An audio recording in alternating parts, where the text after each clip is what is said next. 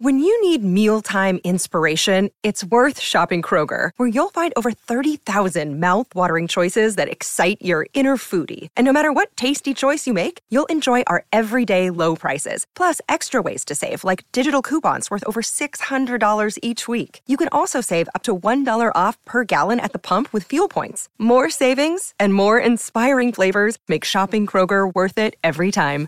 Kroger, fresh for everyone. Fuel restrictions apply. Why take one vacation with the family when you could take all of them? With Royal Caribbean, you don't just go to the beach. You visit a private island and race down the tallest water slide in North America. You don't just go for a road trip. You ATV and zip line through the jungle. You don't just go somewhere new. You rappel down waterfalls and discover ancient temples. Because this isn't just any vacation. This is all the vacations. Come seek the Royal Caribbean. Ships Registry Bahamas. I'm Alex Rodriguez. And I'm Jason Kelly.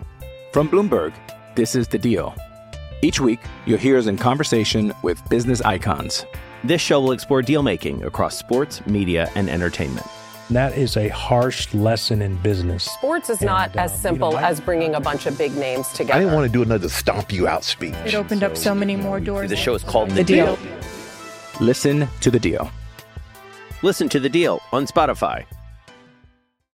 Welcome into another edition of the Cyclone Fanatic Podcast. It's corner three on a Friday afternoon, Friday morning, I guess. Uh, as always, presented by our friends at Mechdyne. You can learn more about them at mechdyne.com. Uh, Scott Christopherson, what's up, man? How was your week? Uh, week's good, man. Uh, you know, it's uh, first week back at grad school classes, so it's kind of chaotic just trying to get that in mm-hmm. with all of the other parenting responsibilities that I have now and try to get some semblance of a, a routine back. But uh, I'm hanging in there. Yeah, yeah, good to hear it, dude. Uh, all right. An interesting, been an interesting week. A lot of news uh, in the world of basketball. Obviously, Iowa State lost to West Virginia the other night when uh, when they played. So we'll talk about that one.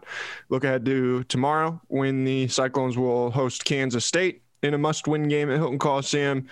Uh, and then Tyrese Haliburton was also traded this week, so we're going to talk a little bit about that uh, after the NBA trade deadline. Um, all right, let's first let's touch on West Virginia. Man, I don't, I don't really know what more there is to say. Uh, a lot of these games have just kind of become the same script over and over again. You know, it's like the same. You're just like watching the same movie over and over, and you generally know how it's going to end. Uh, man, they just can't. They keep digging themselves these holes, man. And when you yep. you know you get down 11 to five like they did the other night, uh, West Virginia hits three of their first four three pointers. One of the worst three point shooting teams in the country. Uh, hits you know three of their first four, gets some confidence. All of a sudden, it's just all downhill from there. And even though Iowa State was able to battle back a little bit in the second half, it just it never really felt like you know they were threatening to actually win the game. Uh, I mean, it's just unfortunate, dude. A six point de- deficit feels like it's 25, you know, for for this team, and uh, being able to cut into things like that is just so hard right now. And you know, I thought Chris made a good point. I was listening to him on the radio the other day.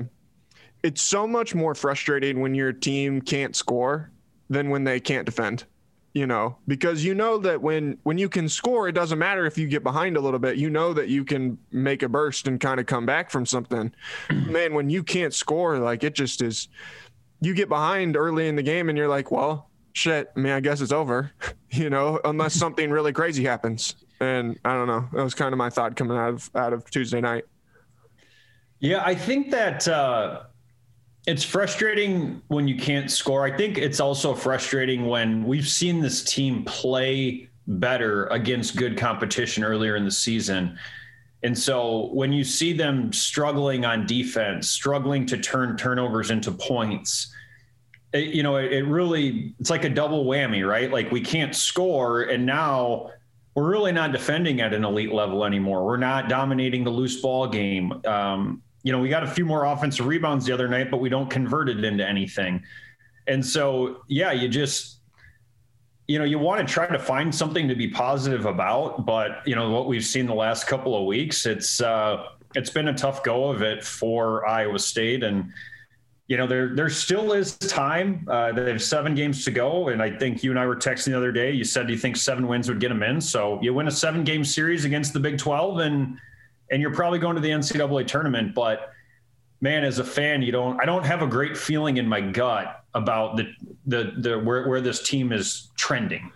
No, and I mean, I think the good thing, you know, you get four of these last seven at home. I think that the four you have to win those four home games, and if you mm-hmm. lose one, then you have to win one on the road. You know, and the thing I will say is I don't know that any okay, okay outside of the season finale on the road at Baylor, I don't know that any of these are unwinnable. You know, mm-hmm. ones that it's like you go into and it's like, man, it their odds of being able to win are so incredibly slim that I just I I don't even know if I want to entertain that possibility. Uh, but you know, I think Kansas State's a game you can win. I think you can go on the road and beat TCU, even though they played pretty bad that first time that the that those teams matched up. Oklahoma and West Virginia at home are both games are going to be favored in. Uh, Kansas State on the road, like I think that's a game that you can go down and win in in Manhattan. So it's like there's winnable opportunities out there.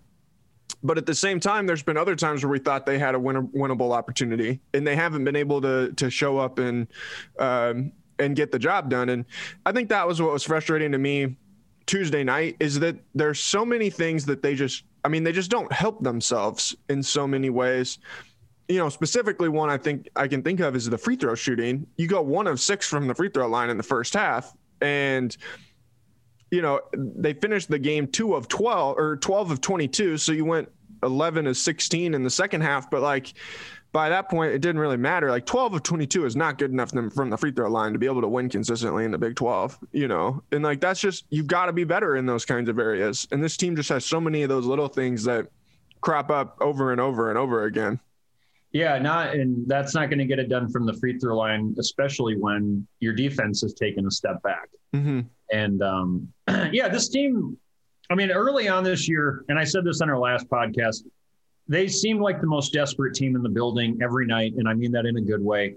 Uh, they were the hungrier team, and then their their defense was play being played at a, a high high level, and they were able to manufacture points off of that defense and do enough in the half court to win games. And so, right now, uh, we're not manufacturing points off of our defense, and our defense is not what it was early in the season. I don't see, I didn't see a team in West Virginia that looked like it was aware that its back is getting closer and closer to being up against the wall. Mm-hmm. I'm hoping on Saturday we see a team that feels like its back's against the wall and it's now or never and comes out with that sort of urgency. I hope they're the hungrier team on Saturday. And I think if we start to see that, some of these things will correct themselves. It won't ever be perfect for them, but if they're not the hungrier team against any of these teams you just mentioned, I think it'll be very difficult for them to beat any of them.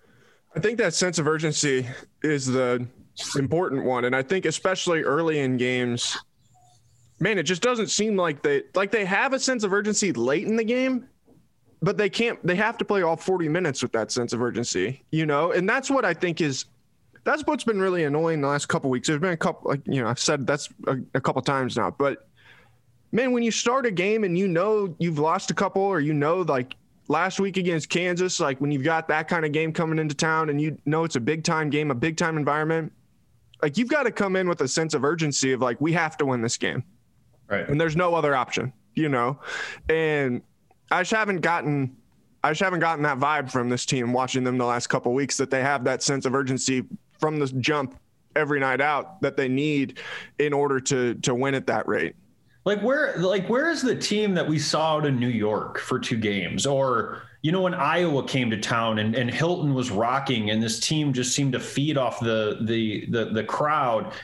Like where is that? You know, like we we saw them go for 10 minutes to start the game at Creighton and played not very well offensively, and they just willed their way to the last 30 minutes of the game where they played much better. I, I just you know, I, I'm not saying they're not playing somewhat hard and i'm not saying that they're not that like they've quit or anything like that but they just don't seem to play with the same desperation than the same sense of urgency that they did early this year and you know we talk about beating ourselves how many games in a row do we have to foul a three point shooter on a jump shot Right. I, that's not playing hard. That's not playing good defense or hustling. That's hurting yourself. And we've done it. How I mean, there we have done that a lot this year.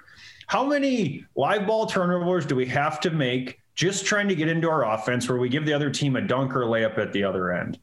And now we've started this new trend where every game we're going to come out and give the other team two or three wide open threes to start the game and a couple of layups. So we could just do away with that and just tell the refs, just give them 15. And we're just going to try to, because that's kind of what we're forcing ourselves to do when we do this. And we already have talked over and over again about our limitations offensively. So, you know, the not being able to score is frustrating, but just watching us hand the other team 15 points because of a lack of, in my opinion, focus and attention to detail. That to me is more frustrating than, the scoring part of it, quite honestly.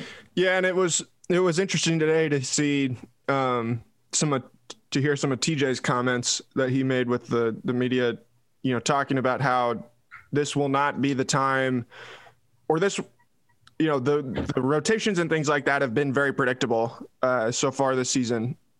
I think that he is probably open to making changes to that rotation now if it means getting someone on the floor who is going to give him that sense of urgency that you need, you know, and is going to come out and be locked in. And if that means changing the starting lineup or whatever else, I, I mean, I think that that's the, I think that's a good call, you know, and I think we saw that a little bit Tuesday night. Jaden Walker played. I mean, obviously, I think he played more minutes in that one game than he played in the entire rest of the season combined. Uh, 22. Yeah, had 20, almost 22 minutes. Yeah, 22 minutes. I think he'd played like 16 minutes or something like that the entire rest of the season to this point. Uh, Trey Jackson didn't play at all uh, in the game. Like that was the first hint to me. It's like, okay, they're going to buckle back down on these guys and say, if you're not doing what you're supposed to do, you're not going to play and that's it, you know. And I that's what I appreciate because I felt like that was something that for a while got really lost where you could clearly see that people were not doing you know, I'm thinking I'm talking before TJ got back here last year, 2 years ago. You could clearly see that people were not doing what they were supposed to do and no one was going to do anything about it, you know. Mm-hmm. And it didn't matter who came in and said things in the media who said they could say over and over, man, people aren't doing what they're supposed to do, but still nothing would change. I don't think TJ's afraid to do that. If someone doesn't do what they're supposed to do, he'll sit your ass on the bench and you're going to sit there for all 40 minutes. Well, and, and I I think he'd rather play with five guys that are six foot four or shorter, but five guys that are going to go out there and, and give it everything they have. Or on the other side of it, four players that are six foot seven or taller, if those guys are going to go, like he's just looking to find five guys now that are dialed in and locked in in, into trying to you know get back to playing the way we saw this team earlier this season. And yeah, I I I know TJ well enough to know that you know some of the things that we've been seeing of late. Obviously, we've got nine scholarship players, so you are a little bit limited, but in the big picture of what I'm sure he's wanting to accomplish at Iowa State, like that will not be tolerated in any shape or form mm-hmm. as we move forward. That, right. and I don't think he'll even mince words or make any apologies for that. No, and I, you know, I don't know what the situation is with Trey necessarily. Uh, I think that there's probably some stuff going on behind the scenes there, but you know, I'm interested to see if he can get back into the rotation tomorrow. I will say, I thought Jaden Walker gave him a pretty good spark, you know, and I I had not I, I will say I was not a big believer in Jaden Walker, and when he was playing in the first half, I was I knew that it might be a long night. I was like, okay, I'm not quite sure what what we're gonna get out of this. You know, his ability to attack the rack. He's a guy who's gonna play downhill. You know, it, it, he's got some of the same limitations that he did last year, where he, he almost plays downhill too hard uh, and can get himself into some trouble in those areas. But I think he gives them an interesting dynamic with him and Tyrese, where they're two guys who can get to the rim, you know, mm-hmm. and if nothing else, he might get to the free throw line a bunch of times, you know, and get some teams into foul trouble, which could could be uh, beneficial. But I'm just intrigued to see how you know that can kind of continue to develop here over the next several weeks.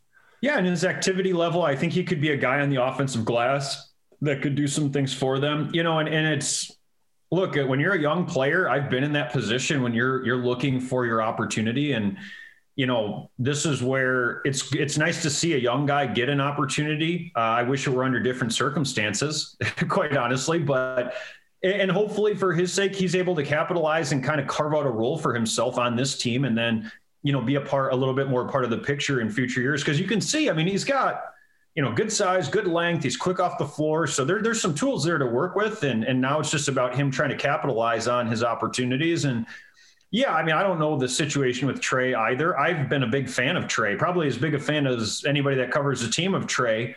Um, and he had a poor game in Texas and, you know, made some mistakes that you just can't make. And hopefully he's able to kind of recover from that and get himself back in the fold as well. Cause he's a, you know, really likable player, but you know, this is something that this entire team has struggled with. Individuals one through nine in the rotation have struggled with you have to learn from your mistakes and you can't keep making the same mistakes over. And like when you look at Trey in the games where he's come in, taking care of the ball, knocked down shots as a spot up shooter within the offense and played good defense, he helps himself. In the games where he comes out and tries to, uh, you know, do some things that I just don't think at this point in time are part of his game in the pick and roll and, you know, in the open court he gets himself in trouble. I could go down one through nine and pretty much say that about every player. So I'm not picking on him, but one of the things that's held this back team back, and one of the things for me that's been the most frustrating, the most disappointing, they have not progressed very little, if any, mm-hmm. in those categories from the beginning of the year to now. And other teams are getting better and better and better. And that's why it seems like we're playing worse and worse What's happening is everybody's passing us by because they're improving and learning from their mistakes. And we just continue to make the same ones over and over. I think Texas is the perfect example of this. Anytime you turn that team on right now, they look better than they did the last time you watched them. Watch them the other night against Kansas.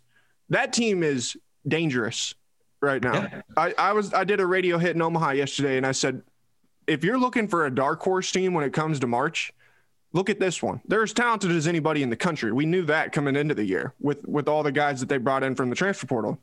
It took them some time to be able to work through those things. But man, every time you turn them on right now, you look at them and it's like, holy shit, that's a team that is as good as anybody in the league, you know? Right. And um, they've still got to play Kansas one more time. They still got to play Baylor twice, and they got to play Tech one more time. That team might win the league. And they started out like, in, I, they started out when they came to Ames a couple weeks ago, and I was like, man, that's not a very good team.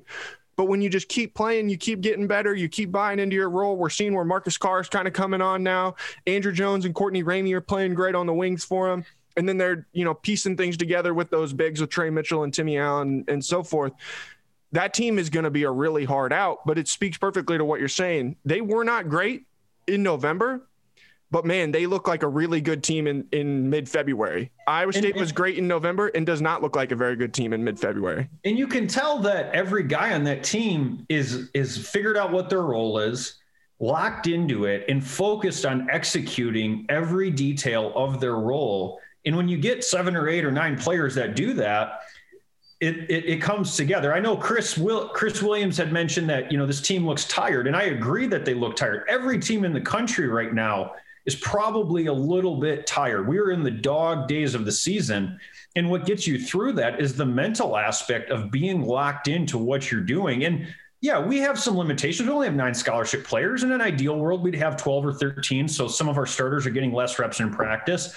I'm not discrediting that, but I just, to me, it's a lack of focus. It's a lack of attention to detail. It's more of an upstairs issue. And I think if, if we can change that, everybody will seem like they got a little more juice in their legs and we'll be able to play through some things that we were able to fight through earlier in the year. But I think as long as we kind of stay in, I would just call it like zombie mode, where we're just kind of we're in the dog days and we're just trying to get through it. Man, it, I think it's going to be tough sledding for this team. Yeah, it just seems like they're floating a little bit right now. It's not like they're attacking anything. You're just floating through it. You know, no, because I think I think it, zombie mode is perfect way to put it. Yeah. All right, man. We'll uh we'll take a quick break and then we will come back. We'll talk about Kansas State really quick and then we'll talk about Tyrese and uh, his situation in the NBA. All right, right. We'll be right back on Corner Three on the Cyclone Fanatic Podcast Network. Why take one vacation with the family when you could take all of them? With Royal Caribbean, you don't just go to the beach. You visit a private island and race down the tallest water slide in North America. You don't just go for a road trip, you ATV and zip line through the jungle. You don't just go somewhere new, you rappel down waterfalls and discover ancient temples. Because this isn't just any vacation, this is all the vacations. Come seek the Royal Caribbean. Ships Registry Bahamas. I'm Alex Rodriguez. And I'm Jason Kelly. From Bloomberg, this is The Deal. Each week, you'll hear us in conversation with business icons. This show will explore deal making across sports, media, and entertainment. That is a harsh lesson in business. Sports is not And, uh, as you simple know, I- as bringing a bunch of big names together. I didn't want to do another stomp you out speech. It opened up so many more doors. The show is called The, The deal. Deal. Listen to The Deal. Listen to The Deal on Spotify. Another day is here, and you're ready for it. What to wear? Check. Breakfast, lunch, and dinner? Check. Planning for what's next and how to save for it? That's where Bank of America can help. For your financial to-dos, Bank of America has experts ready to help get you closer to your goals. Get started at one of our local financial centers or 24-7 in our mobile banking app. Find a location near you at bankofamerica.com slash talk to us. What would you like the power to do? Mobile banking requires downloading the app and is only available for select devices. Message and data rates may apply. Bank of America and a member FDIC. Welcome back into corner three here on the Cyclone Fanatic Podcast Network. Iowa State and Kansas State coming up tomorrow afternoon at Hilton Coliseum, 3 p.m. tip.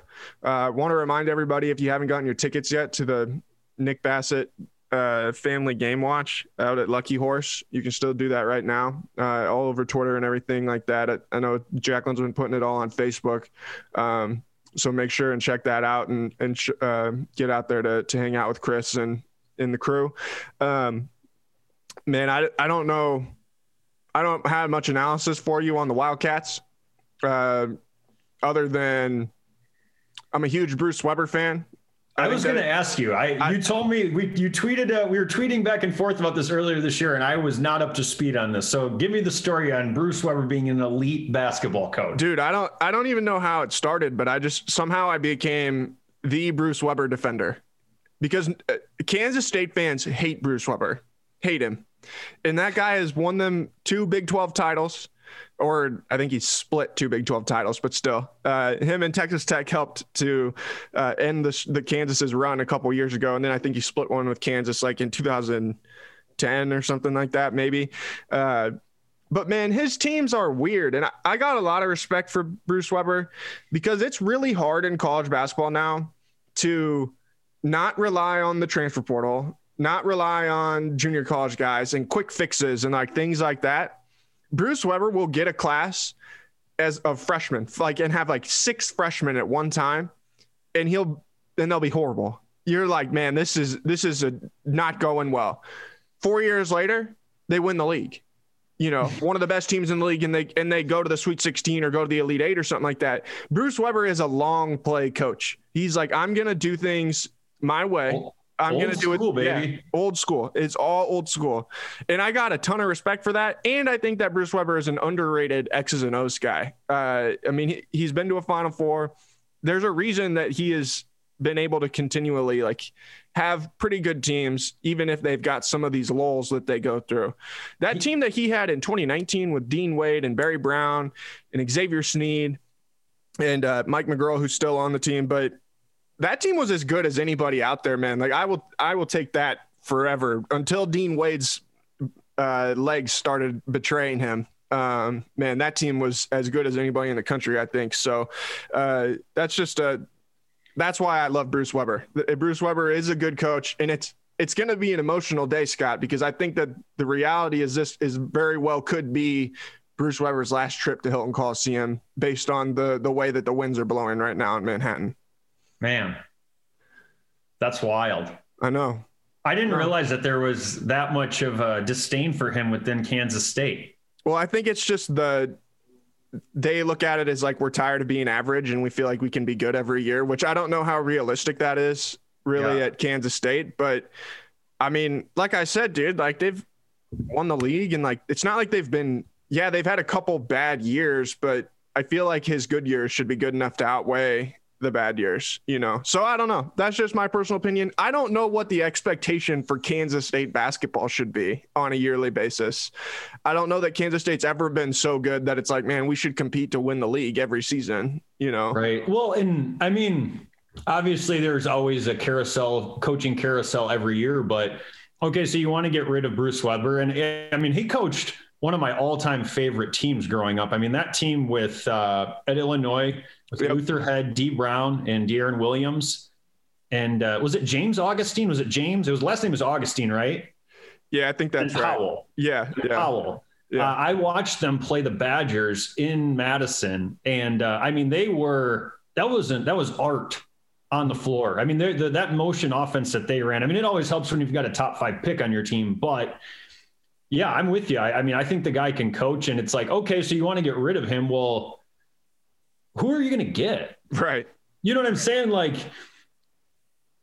I don't know. You know, you, you would hate to trade away Tyrese Haliburton and only get uh, you know Sabonis for right. Well, you know yeah. what I'm saying? Yeah, exactly. That's a, a perfect way to put it. I don't I don't know who they would get because and I, I'm sure that they would think that there's someone like in their I don't know, in the Kansas State basketball family that maybe would be, maybe they'll hire sure. Michael Beasley. I, I don't know. I have no idea. I don't even know who's got Kansas State connections or anything like that. That would be a, a viable candidate. Maybe Frank Martin will come back. I think he's about to get fired at South Carolina. So Fun, funny story about Michael Beasley. We scrimmaged Kansas State when he was a freshman and I was at Marquette. Mm-hmm. And in the scrimmage, he had 41 and 10. And every time he would make a basket, he would run up and down the court and say, I'm Beasley. every time. I don't know what the joke was. I don't get, but like, I mean, and he had 41, so it happened a lot. And um, yeah, I, yeah, I, so I, I very much remember that. And then I also remember we got beat by them. And in Tom Crean fashion, we then had a two hour practice after the scrimmage, which after the scrimmage, which was not uh, abnormal Productive. for to have things like that happen when Tom Crean was on the scene. So, it, it, man, Tom Crean's on the hot seat too down in uh, down in Georgia. Yes, and he's a good basketball coach. I do like Tom. I, I mean, he will. You're going to learn physical and mental toughness with him, like you know, yeah. like nobody else I've ever played for. But uh, man, that guy wore you out, like a, physically, mentally, emotionally. He was a lot. The the general consensus that I've been able to gather from I obviously don't know Tom Crean. I have no connection to him whatsoever. Uh, the general consensus I've been able to gather is that he does not fit today's age of athletes very well in what uh, in what his approach to the game is. Yeah, I mean, I have a lot of respect for him just because I did play for him. I think he's a really good guy, and you know, he's had success, and obviously he hasn't of late. And I don't want to be a guy to throw cheap shots and bag on him, but I would agree with that. And I just think because he's never played the game, I think he really struggled. I think there's like a disconnect he has with like like athletes aren't robots and they can't just go out there and just yeah. I mean, we like it would be February right now, man, and we would be doing like drills every day we're like we just basically roll the ball out and fight for it. Like after we just came back from a road trip, like, and I just think to your point in today's environment and you know with all the I, I just it's a lot uh, more of a transparent world now today mm-hmm. than it was back then as far as social media and all that stuff i mean as players you probably don't have as much patience for some of that stuff and maybe he's scaled it back i haven't talked to tom since he left marquette so right. i don't know him well by any means but uh yeah, no, I know he's on the hot seat. I hope he's able to figure it out and and and, and keep his job there. But yeah, that was that was a funny Michael Beasley story. So if he ends up being the coach, that'll be the that'll be my memory of him. All right. So let me ask you this: Where does Michael Beasley rank among college players you've seen? He was tough, man. He was so tough. Um, as far as a power forward or like a four or a five, I mean, he was probably as gifted of a scorer as I played against or seen play in my time in college. I mean, Blake Griffin was obviously at Oklahoma. He was in my class, but he was more of just like a raw athlete, you know, run, jump, duck. Like Michael Beasley, I mean, give him the ball anywhere inside of 19 feet and the guy can get you a bucket, shoot it, drive it, play with his back to the basket, quick off the floor on the offensive boards. I'm trying to think of anybody else that I could have compared his ability level to as a college scorer for the big position. I mean, he was he was a handful, man. Yeah. His career probably would be a little bit different if he came into the league now than when he did in whatever that was, like 2009.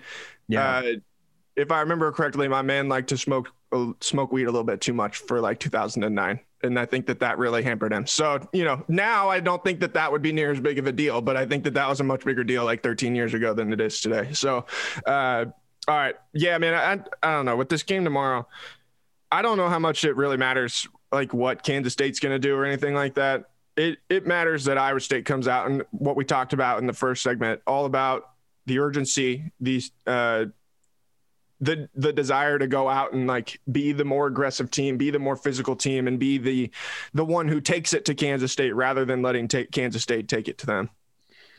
Completely agree. I, I think it's I think it's honestly going to be that way for much from here on out. I mean, until until this team gets back to playing with the level of intensity and focus and determination that they were earlier this year, it, you know, it's not to say that you can't talk X's and O's. I just to me until that's the foundation again, I think we're eh, what are we really talking about? You know what I mean? So right. I, I I hope that I see that team tomorrow, and then we can start talking about X's and O's again. But yeah, it, I'm with you, man, hundred percent. All right, let's talk about Tyrese real quick then. Tyrese Haliburton traded earlier this week to the Indiana Pacers uh, in a package with Buddy Hield and Tristan Thompson. Man, all Big 12 guys uh, leaving the Kings there um, in exchange for Domantas Sabonis, Jeremy Lamb, and Justin Holiday. Dude, I. This is why the Sacramento Kings are the Sacramento Kings. Why they have not been to the NBA playoffs in I think it will. This is going to be the 20th consecutive season that they will miss the playoffs. I mean, I, I don't even know what logic could ever possibly. You know how fired up I am about this, dude. I'm about to. I know. I, I, am about I'm to go off talking about this because I uh, the, we, the the public needs to hear this, dude. I don't understand what mental gymnastics could have been done in the Sacramento Kings war room to say yes to this trade. I don't got anything against Domantas Sabonis. The guy's a has been an all star, uh, is a really good player, and he's a great offensive player. But he, can't, I mean, he can't defend anybody. The Kings can't defend anybody. They probably should have given up 140 to the Timberwolves the other night, uh, if if the Timberwolves can make a layup. But to give up a guy who has seven years of team control left, is 21 years old, has a dynamic personality, has proven to be, if not the second best, or at worst the second best player on your team and is arguably one of the best young guards in all of basketball. Give him up for a guy that's got two years left on his contract, could be a free agent in two seasons, and you have no idea if, if Domantas Sabonis gets you any closer to not only winning a title, but to even making the playoffs. Come on, man. Like, this is crazy. This is next level crazy. And I don't know what in the world they thought that they were doing. If the Kings had an opportunity to get Ben Simmons, I don't know why they wouldn't have done it. And now, at the end of the day, I'm glad that Tyrese got his ass out of there because I don't want Tyrese to be in a position where he's got to play with a front office that is as, as incompetent as the Sacramento Kings apparently are. Yep. I uh, and I know this one burns a little bit because there was uh, some rumblings about him maybe yeah. going to the Sixers, and you're a big Sixers fan, so this one stings. I honestly, um, Indiana could have added five first round picks into that package. And if I'm the Kings, I'm still not pulling the trigger because I just, how often do you get a chance to draft a kid who is one of the fastest ascending young guards in the NBA, six foot five, like you said, dynamic personality. I mean, the type of person you want to build your team around on and off the court for an organization that has been dying for that for going on 20 years now. Mm-hmm. I, I know that De'Aaron Fox is there and they're two technically, you know, point guards or whatever, but like I would rather solve the riddle of figuring out how to get those two to play together because you've got a lot of money with De'Aaron um, than give up. I just know how many young, how many people are 21 years old in the NBA have the on and off the court game that Tyrese does, like 10, maybe 10, maybe, maybe, maybe. Right. And and that, and the reason I say you could give me five first round picks even if I'm picking in the top 10 for the next five years, I still might not get a chance to draft a kid of that caliber. So, right. Um, good for him for being able to get out of uh, what's been a poorly run organization for the last 20 years. Uh, and and and hopefully he's able to have a lot of success on the court in Indiana. I mean, obviously Indiana really wanted him, so I'm sure they've got some big plans for him. But man, if you're a Kings fan, it's like I don't know you how you stay on the bandwagon. You just drafted Joe Burrow, and Yeah. you're like, you know what? We really need a, a left tackle. So Joe, you know, we'll we'll draft you next year again. Like, what? yeah, it doesn't make any sense, man. And I, I think that the Kings even are the only ones who gave up any draft picks in the deal, which like is the other part that doesn't make any sense about it. So I don't know, man. Like like I said, I'm glad Tyrese got out of there, but it it hurt to watch that video of him yesterday in his first time talking with the media and talk about how much it hurt because of how he had thrown himself into the Sacramento community so much and to just get traded like that, especially a couple weeks after they'd said they were going to build around him and De'Aaron Fox. The, he was clearly misled by the Kings front office, and I think that that's really unfortunate because he's way too good of a, get, a kid to get treated that way. Yeah, I'm sure that's gonna. Those sorts of moves are the ones where NBA free agents are like, man, I want to go play for an organization like that. That's why no one wants to play there. That's why they suck. That's why they suck, and that's why they're going to continue to suck. Is because of stupid stuff like that, and they've been doing it forever. You know. And and and I think Tyrese clearly, you know, took it to heart to like try to build that place up. And again, that's like. I mean, look, I, most NBA guys, I don't know them personally, but they, I'm sure they're very good people. But to find a young guy who is, he talks like a guy who's 28 or 30, and he's 21 years old. Three years from now, might be the best point guard or one of the two or three best point guards in the league who takes it upon himself to want to rebuild the franchise, want to be a big part of the community, and you find a way to get rid of him.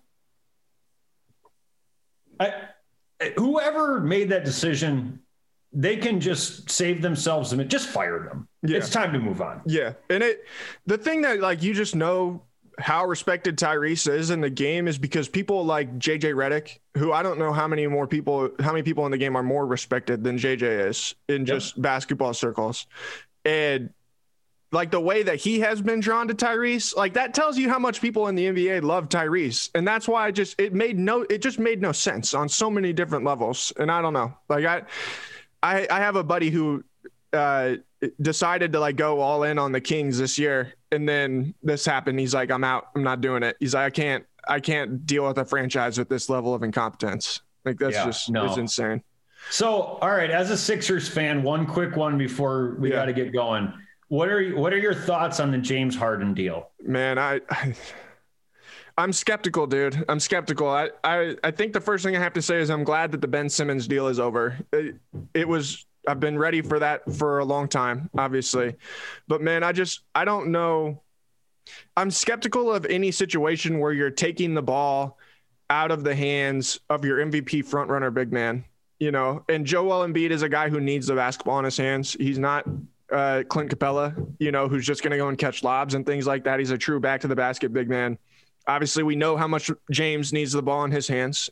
He is horrible off the ball, can't really do anything outside of uh, of being an isolation player. So I don't know. I'm to kind of reserve judgment on it because I there's a lot of people out that are smart basketball people that think it's going to be a good move. I don't think it's going to work out that well. I just I'm I am going to reserve judgment until I get an opportunity to watch them play. But right Yeah. now I am skeptical. That would is the best way I think I can put Yeah, it. you you hope your gut is wrong, and that this ends up being a wild success for. I mean, because he is 32, I believe. Yeah, 32 years old. So I mean, you start to get much past 32, and there, there's just not. It's this isn't a hey four year plan. This is like a one maybe one more season after this plan. Um, And that's why I would have liked to see him get Tyrese is because Joel still is not very old. You know, obviously we know his injury history and things like that that have kept him off the court. But I mean, it's not as long as he stays healthy. It's not crazy to think like Joel's got a, more than a handful of years left of being a, an MVP type of player. So if you could get a guy like Tyrese that you can put with him and you keep a Tyrese Maxey, you keep a Matisse Thybulle, like you're building a core that can last for a long time and be a really good team for a long time. You go get James Harden, it's like, okay, we might be good. Like you might be good for two years. And then what do you got to do? Go find another guy, you know? So who knows? Like that, it just feels like this was a very we are going to take advantage right now, which I I get to an extent because again, we know what Joel's injury history is, but I think that there is still some room to build like a sustainable thing for the future that they missed out on. That was yeah, I it didn't have to be like a one one and a half year all in and then you know reboot and rebuild and. I mean, James was in my class, and I've always been a huge fan of his game. I mean, wow, you know, talk about a guy that's just continued to get better and better. But you know, he's on the the end of his career, most likely. And, and, to your point, he's a guy that needs the ball in his hand to make a difference. Not really a factor when he doesn't have the ball in his hand.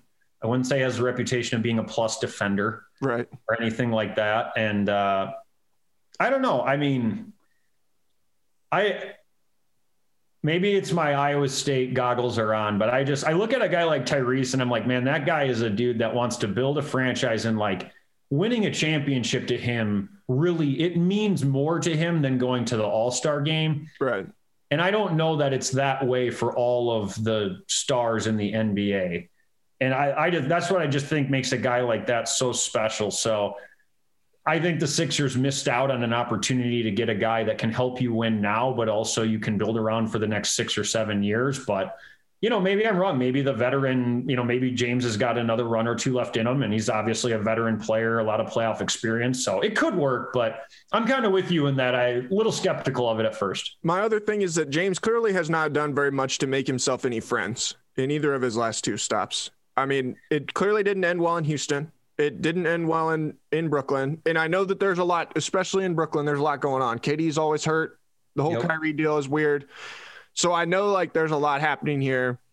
But it, I mean, I think anybody who watched the All Star NBA All Star draft last night or even saw the clips from it, there is not very much love lost, I think, in that entire scenario.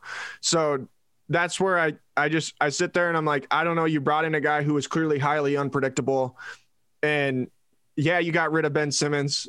I guess Lolo wants to say hi to to Scott right here. Uh, yeah, yeah. What I don't know what you want. That is a cute dog, man. Yeah, she's she's something else. I don't know what she wants. Uh, yeah, it just is a highly unpredictable situation. So I don't know. We'll see. But yeah, I well, and I guess my point. Yeah, I agree with you, and I think that James doesn't strike me as a guy that is obsessed with trying to win a championship. I'm not saying he doesn't want to win one, but there's a difference, right? It's like to me that's what makes Tom Brady different.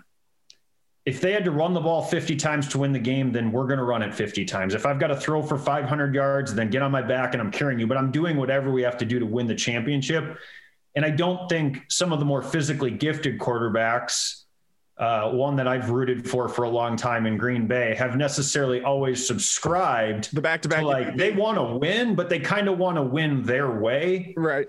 Where like a guy like Tyrese, uh, you know, just the way he comes off and how he presents himself, and then watching his game, just seems like a guy that would be completely comfortable scoring five points in a game, grabbing 10 rebounds and playing lockdown defense if that's what he thought was the team's best interest to win the game. Yeah. And again, I think to me that's what makes him such like a a multi-dimensional special young prospect. I'm right there with you, man. All right, buddy. We'll uh we'll talk again on Monday after uh after Saturday and hopefully we'll have uh some more happy stuff to talk about. Man, we need we need some positivity in Cyclone Nation. Come yeah. on, guys, like we need yeah. it. We need the good vibes. All right. We'll talk to everybody soon. Have a great weekend. Peace.